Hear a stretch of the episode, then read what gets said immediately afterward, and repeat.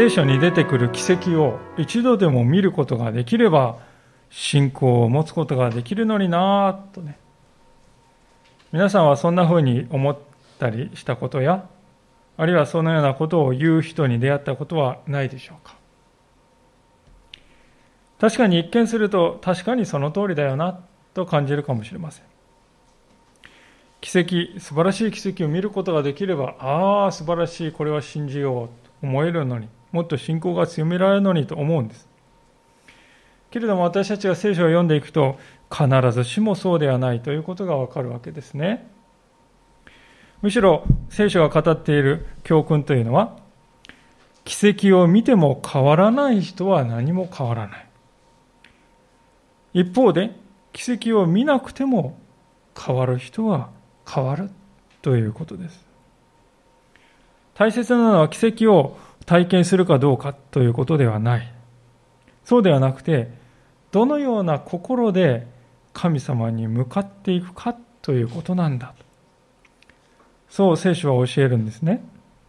実際今日の箇所を見るとそれがよくわかるのではないでしょうか。前回見たところに書いてあるですね奇跡っていうのはまあ人類の歴史の中でも最大級と言っていいようなね奇跡だと思います。で、そんな奇跡を見た人はですね、もう未来、英語を神様をもう固く固く信じて離れないってそうなったかというと、全然そうではなかったんですね。では、何が彼をそうさせたのでしょうか。今日はその点に注目しながら、ご一緒に教えられていきたいと思っております。さて、今日の歌詞は、エジプトの追跡によって絶対絶命に陥ったイスラエルを神様が海を分けるという奇跡によって救い、そして救われたイスラエルの民が喜び、踊りながらその神様を賛美するという、そういう場面から始まっていきます。19節から21節もう一度読みします。ファラオの馬が戦車や騎兵と共に海の中に入ったとき、主は海の水を彼らの上に戻された。しかし、イスラエルの頃は海の真ん中で乾いた地面を歩いていった。その時、アランの姉、女預言者ミリアムがタンバリンを手に取ると、女たちも皆タンバリンを持ち、踊りながら彼女についてきた。ついて出てきた。ミリアムは人々に答えて歌った。主に向かって歌え。主はご意向を極みまで表され、馬と乗り手を海の中に投げ込まれた。今お読みした箇所はですね、そのままこの聖書の救いのストーリーのですね、短い要約になっているということに皆さんお気づきになられたでしょうか。イエス・キリストを信じてイエス様に従う歩みを始めた私たちはこの世の罪の力というですね追ってから救い出されるのであります。それはあたかも海の真ん中をですね乾いた地面を歩いていくような鮮やかな救いであると聖書は語ります。そして自分がそのようにして救い出されたことを知った信仰者は何をするかというと、ここにあるように、喜びにあふれて、自分を救ってくださった神様に向かって賛美を捧げるようになるんだと。ミリアムと女たちがタンバリンを手にですね、歌い、そして踊ったようにであります。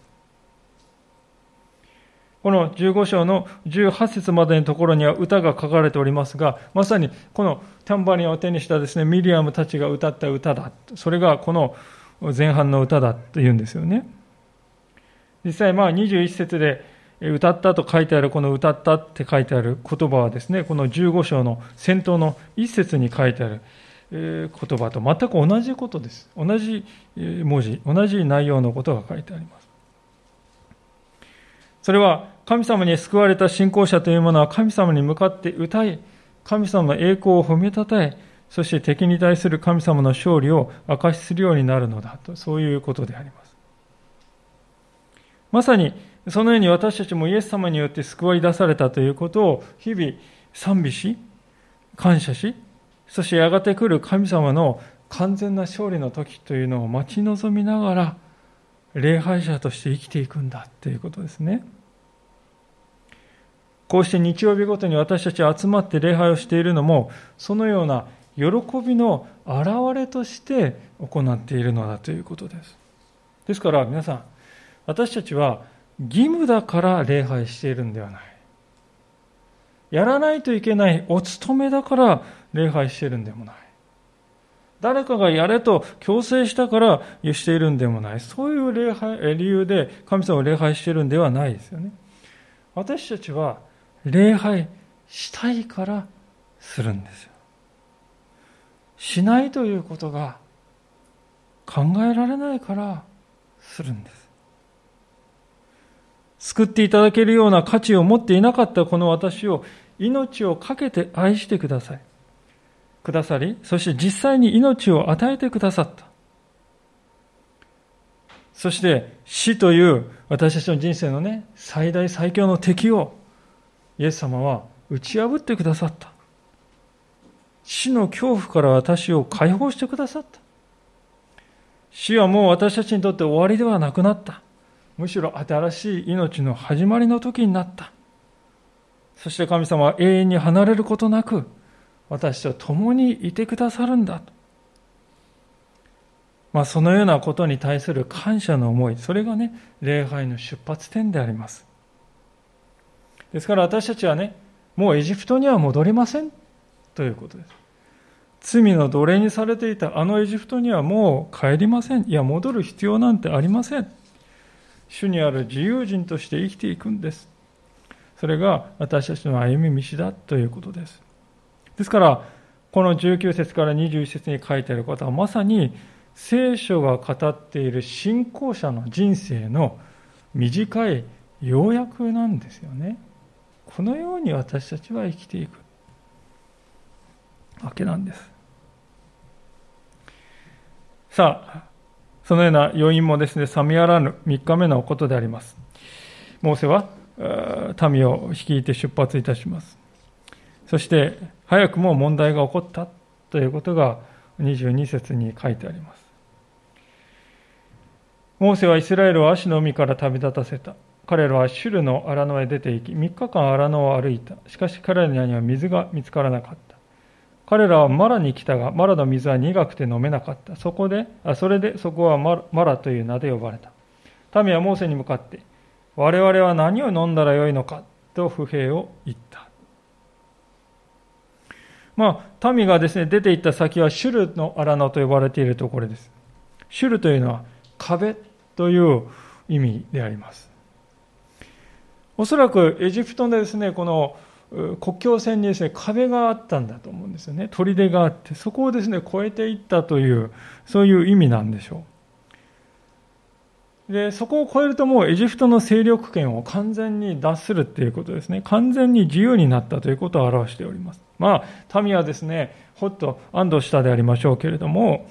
えー、しかし安堵もつかの間、3日間探し求めてようやく見つかった水は苦い水だったと書いてあります。まあ、苦いって言っても味のことをですね、指しているんではありませんですね。健康を害するような物質が入っているというそういう意味の苦さです。何が入ってきたのか具体的には分かりませんけども、とにかく飲むと健康を損なう。だから飲めないということですね。で、そこで民は早速、モーセに対して不平を言っております。前の第3版まではですね、これは、つぶやいたって書いてあったんですね。で、つぶやくって言うと皆さんですね、あこれ、こんなんじゃダメだ、そういうね、イメージすると思うんです。そういうんじゃなくてですね、この単語はもっとはっきりとしたですね、不満なんですね。不満を表明しているわけです。ですから、つぶやいたっていう訳がですね、不平を言ったっていうね、変わったのはそういうことなんですね。まあ実際、うだるような暑さの砂漠をですね、歩き回って、川袋に入れている水もね、どんどんどんどん減っていくわけです。水が確保できなければ命の危険が訪れる、まあ、そういう状況だと不平言うのもね当然ではないかと感じるかもしれませんね。でも考えてみるとですねイスラエルの民はここで大きな矛盾を抱えていたんではないでしょうか。というのはですねたった数日前にですよ神様があの航海の水を自由自在にコントロールしてね民を救ってくださったばかりじゃないですか。水をですね、自由自在にね、操って。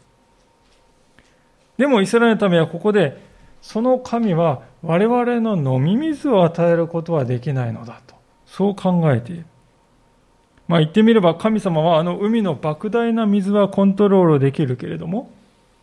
私たちが飲むわずかの水はコントロールできないよね、とそう言っていることになるわけですよ。皆さん、これは明白なる矛盾ではないかと思うんですよね。一体どうしてこのような矛盾が起こってしまうのでしょうか。航海の水を支配しておられる神様が私たちの飲み水一つ用意できないとなぜ思ってしまうのか。それは彼らが経験から学ばない人々だったからであります。過去の経験の蓄積というものが全く役に立たない。その都度全然新しいことが起こっているかのようにしてパニックになり、そして神様に不平を漏らし続けていく。まあそういう姿をですね、この10次の16章から何度も何度も繰り返すことになるんですね。でその原因というのはですね、経験から学ぼうと。そしてその学んだことに従って生きていこうという、そういう心を持っていないからなんですよね。考えてみると、しかし私たちも同じような失敗をしているのではないかなとこう思わされるんです。私たちは神様が自分にしてくださったことを折に触れて思い出しているでしょうかそしてそこから教訓を学び取っているでしょうか特に神様は私の人生に現実に関わってくださってきたんだ。導いてくださってきたんだ。そして道を切り開いてきてくださったんだと過去の経験から私たちは心底思えているでしょうかでそういう神様に対する信頼っていうのはですね苦労が多かったか少なかったかということとはね本質的には関係ないんですよ今日の歌詞を見ても分かるように奇跡的な救いが起こったそのわずか3日後にねまた別の困難が生じてんですよですから聖書は初めからですね、信仰を持てば万事うまくいきますよ。問題には合わないで済みますよなんてことは一言も語らない。むしろその反対です。信仰を持っていてもね、問題は起こりますよ。試練には合いますよ。でも大事なのはそこで私たちがどういう信仰の応答をするかですよ。と言うんですね。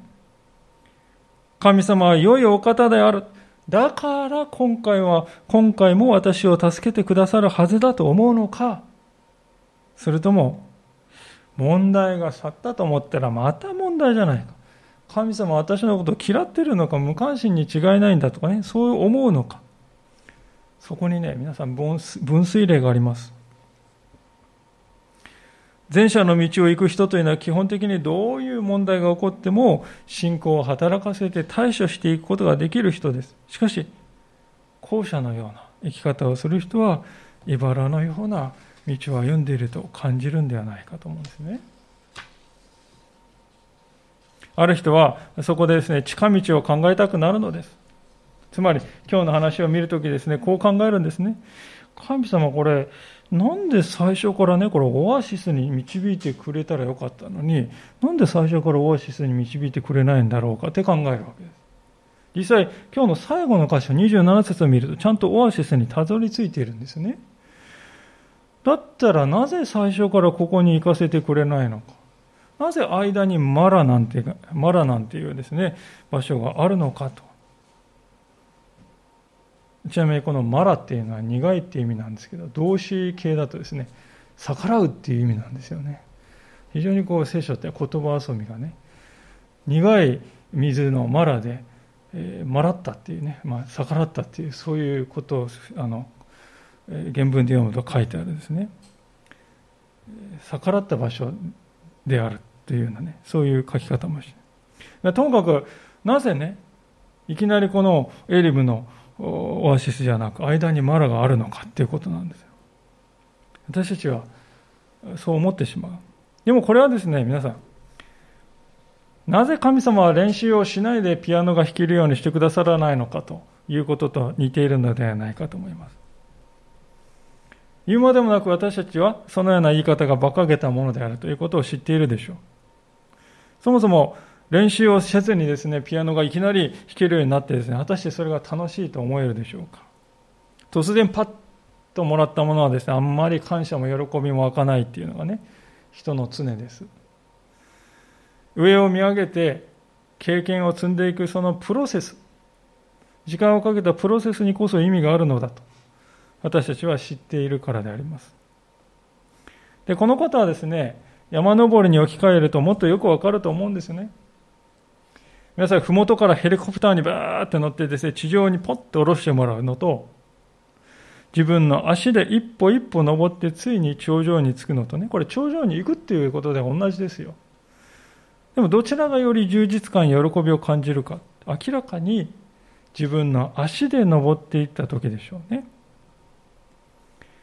途中のですね、道の全部を、プロセスを全部飛ばして結果だけを得たとしても、それは無味乾燥である。味気がなく、記憶にも残らないということです。まして、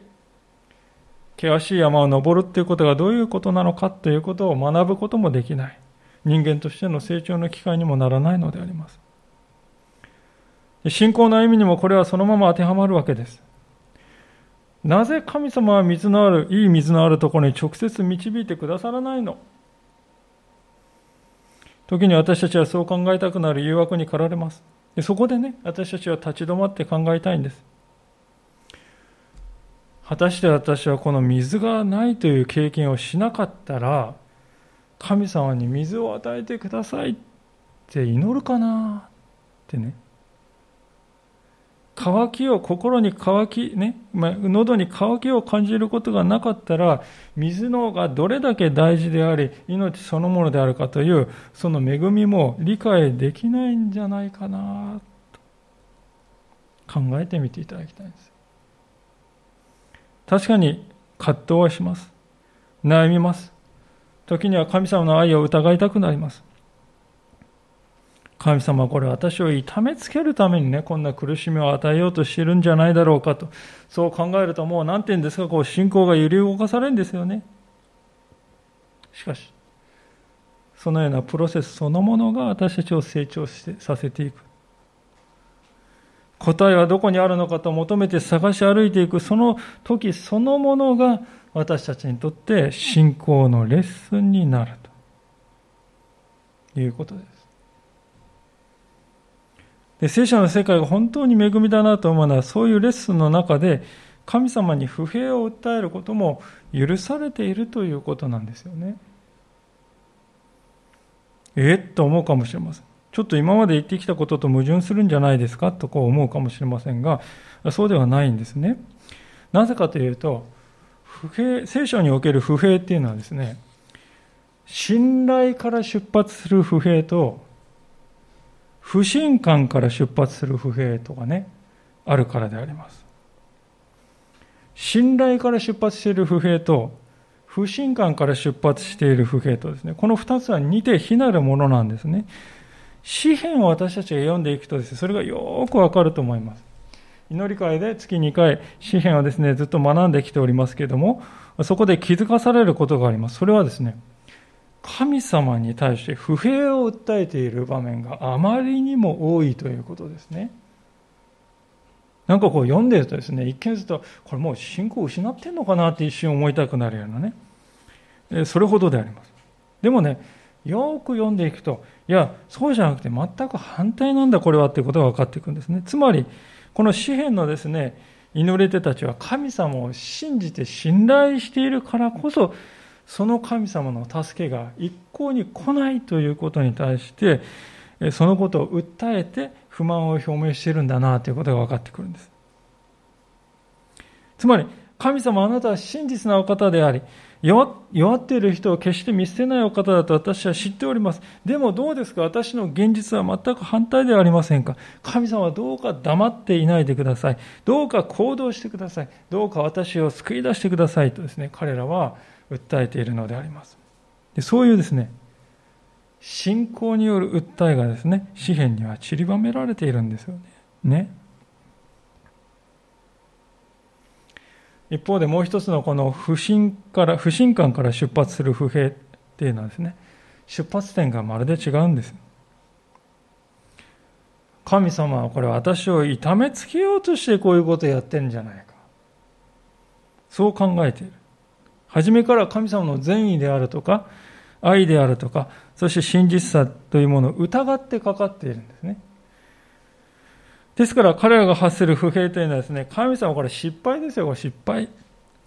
神様は全然力がないじゃないですかっていう、そういう非難になるんですよね。で出エジプト記で民がですね、発していく不平っていうのは、すべて、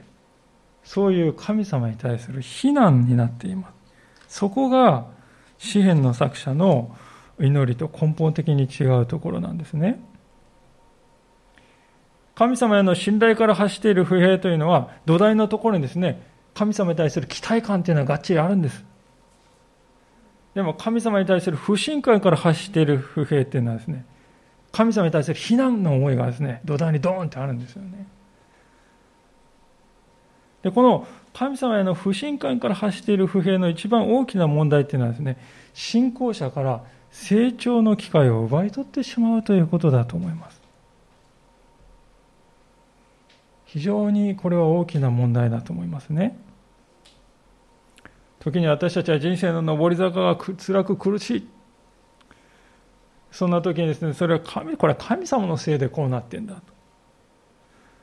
神様はどうしてこれをすっ飛ばして頂上に連れて行ってくれないのか？と神様を責める。しかしそれは何の助けにもならない。でも反対に同じですね、上り坂を登っている人でもですね、神様を頼る人っていうのは成長していくんですね。つまり、この上り道は、上り道は苦しい。先ほどは石が落ちてきて危険だった。でも神様、それらの危険から救い守ってください。そうして私が登りきれるようにしてくださいってそうやって祈る人ですね。全然違うんじゃないですか、皆さん。目に見える結果だけを早くよこしてくださいと求めている人とね、辛く厳しい道のりに神を守りたまえと、そう祈る人とでは、信仰の成長っていうのは全く異なったものになるわけです。しかし私たちもそのような過ちを多く繰り返してきたのではないかと思わされますね。残念ながら何でも人のせいにしてしまう人がいます。私がこんな目にあったのは、あの人がああいうことをしたからだ。いつもそのように考えて自分自身の問題には向き合おうとしない。しまいには矛先を神様に向けてこういうのです。私がこんな惨めな人生を歩んでいるのは、もともとは神様がこれこれのことをしてくれなかったせいだ。言うまでもなく、そのような人は周りとの関係を壊してしまいます。神様との関係も知らず知らずのうちに薄れて失っていってしまいます。他者を非難することが人生の土台になってしまっている。ですから聖書は言うんですよ。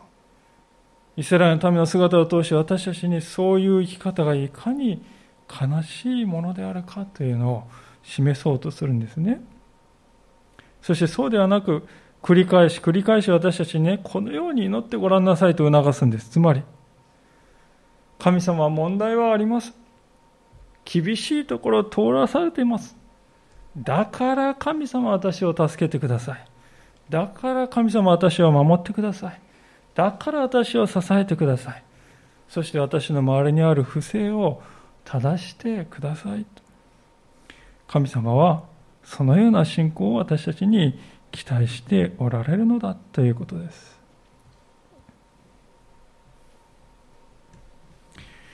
さて、ここまではこの民とモーセの間のやり取りのついての場面でしたけれども、聖書はですね、今度は神様とモーセのやり取りに場面を移していくわけであります。25節を読みいたします。モーセが主に叫ぶと主は彼に一本の木を示された。彼がそれを水の中に投げ込むと水は甘くなった。主はそこで彼に掟と定めを授け、そこで彼を試み、そして言われた。25節にあるのは不思議な神様の言葉だなと思うんですよね。でこの、えー、出来事における信仰のレッスンは何だろうかと、こう思うんです。大事なことはまずこの木がですね、重要なのではないということです。この木がどういう木であったかというのは全然わかりませんね。まあ、ある人はこれを入れるとなんかね、中和、あの、殺菌作用とかね、中和作用があって、えー、化学反応が起きて、自然現象として良くなったんだっていう説明しようとする人もいますけれども、しかし重要なのは木そのものではないですね。重要なのはそこではなくて、木そのものが力を持っているのではなくて、その木を用いられた神様ご自身に力があるということです。ですから別に木じゃなくてもよかったんだろうと私は思うんです。石でもよかったんではないかと思います。どんなものであれ神様を用いることができるお方だからです。むしろここで一番大事なことはモーセにですね問いかけられている一番本質的なとことは何かっていうと神様が言われた通りにするというね従順が試されているということです。でそれは次の26節を見るとねより一層はっきりするわけであります。そして言われた。もしあなたの神、主の御声にあなたが確かに聞き従い、主の目にかなうことを行い、またその命令に耳を傾け、その掟をことごとく守るなら、私がエジプト私がエジプトで下したような病気は何一つあなたの上に下さない。私は主、あなたを癒すものだからである。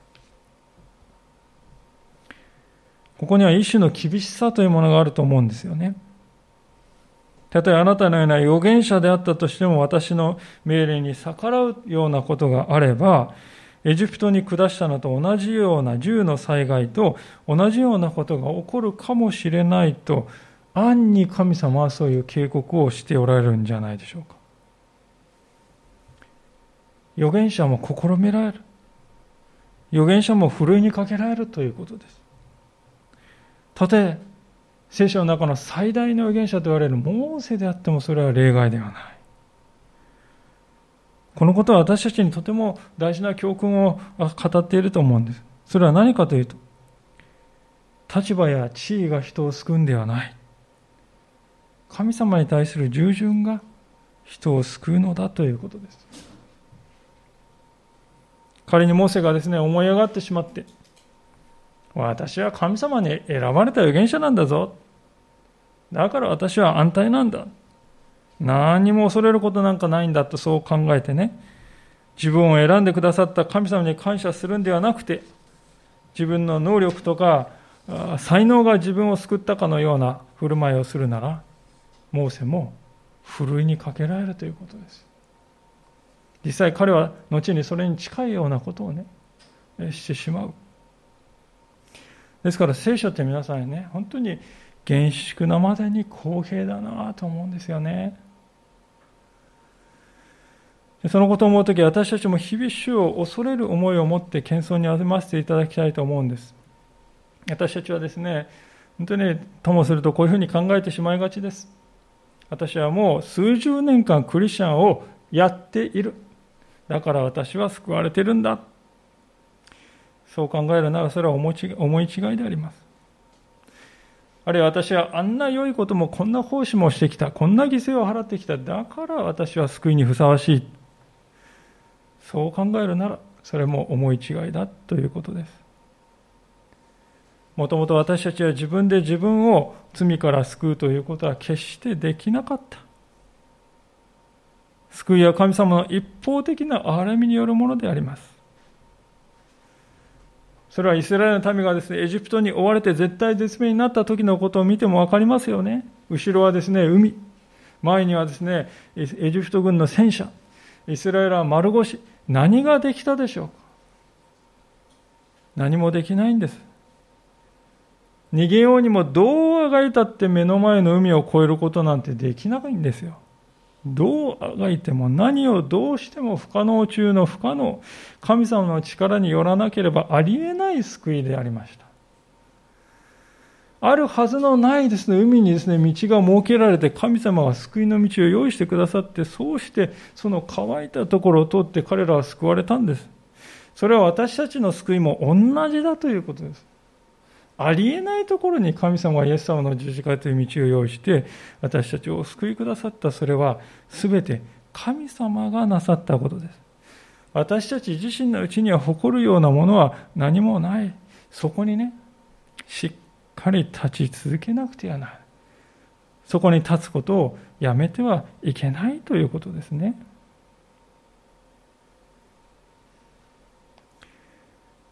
神様はそして、モーセに対して不思議なことを最後に語られるわけです。それは、私は主、あなたを癒すものだからであるというこの今日のメッセージのタイトルにもさせていただいたこの言葉です。私は主である、この主というところは太字で書いてあります。これは原文ではヤハウェというですね、神様のお名前、私は角谷と言いますが、えー、イエス神様の場合、ヤハウェ。私はヤハウェである。エジプトからイスラエルを救い出したのはモーセでも他の誰でもないこのヤハウェであるこの私なのだとねはっきり言っているわけです強調してます振り返るとエジプトにですね、銃の災害が起こった時にですね、神様はですね、モーセを使わしてファラオにですね、私はヤハウェという神だと言った時にファラオは何て言ったかと。なんだその神知らん、聞いたこともない。知らないって言ったんですよね。で最後にですね、ファラオはですね、分かった。ヤハウェなる神様こそ誠の神だって分かった。神様はですね、モーセに対して、私はそのヤハウェなる神様なんだと。私以外にあなたを救うことができる者はいないんだ。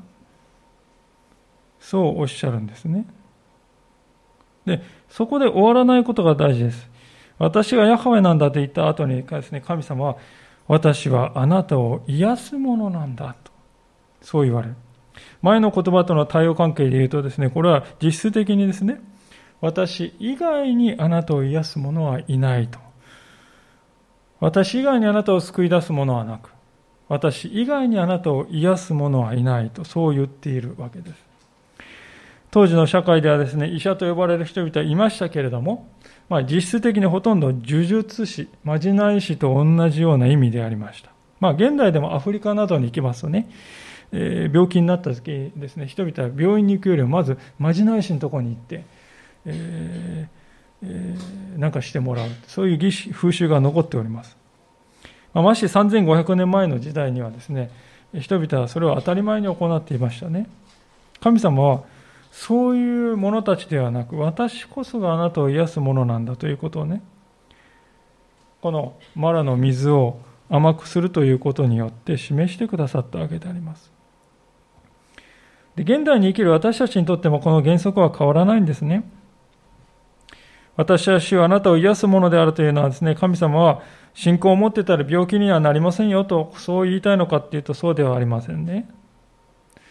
あるいはまた、私が癒すもんだからね、医者なんかに行く必要ありませんよと、そういうことを言ってるんでもない。医者は無意味、医学は無意味だと、そんなことを言いたいのでも全くありません。そうではなくて、あなたが真に耐えるべきもの、真にあなたを癒すことができるものは、ただ私一人でなくてはならないのだとおっしゃっているわけです。医学の進歩というのは神様の恵みです。ですから医者を信頼するということは良いことです。コロナウイルスのワクチンもそのような神様が与えてくださった恵みの顕著な例だと思います。でもね、同時に私たちは医者が私を救ってくる、医者が私を治してくれると考えるのではなく、その医者の背後にいて、彼を用いておられる神がおられる。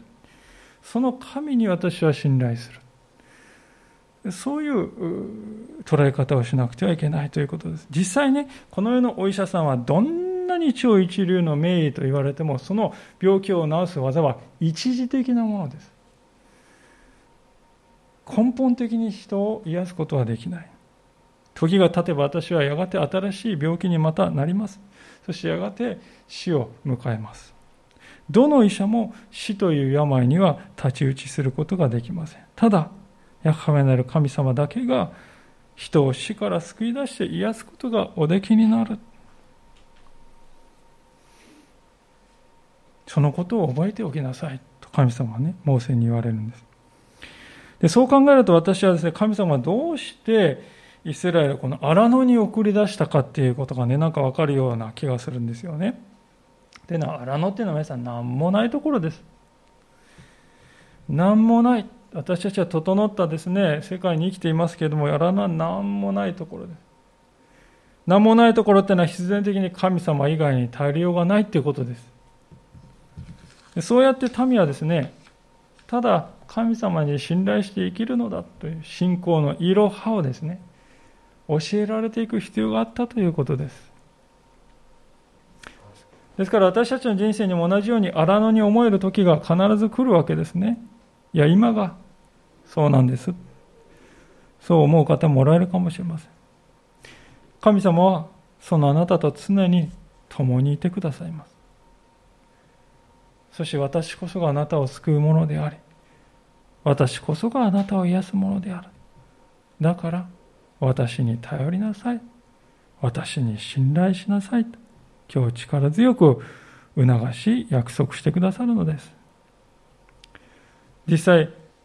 イスラエルの民はこの26節の後27節に来てエリムの泉にたどり着くんですね。回復の時が来るんです。渇きは永遠のものではない。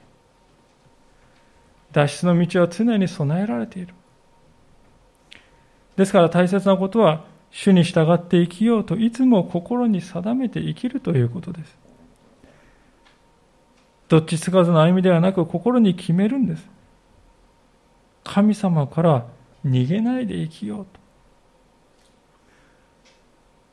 いつでも神様ではないものに耐えれるですね、退路を残しておきながら神様に向かうんではなくて、退路を立って神様の前に自分をさらけ出していく。その時に私たちの力をはるかに超えた主の力が私たちに癒しをもたらすのであります。お祈りをしたいと思います。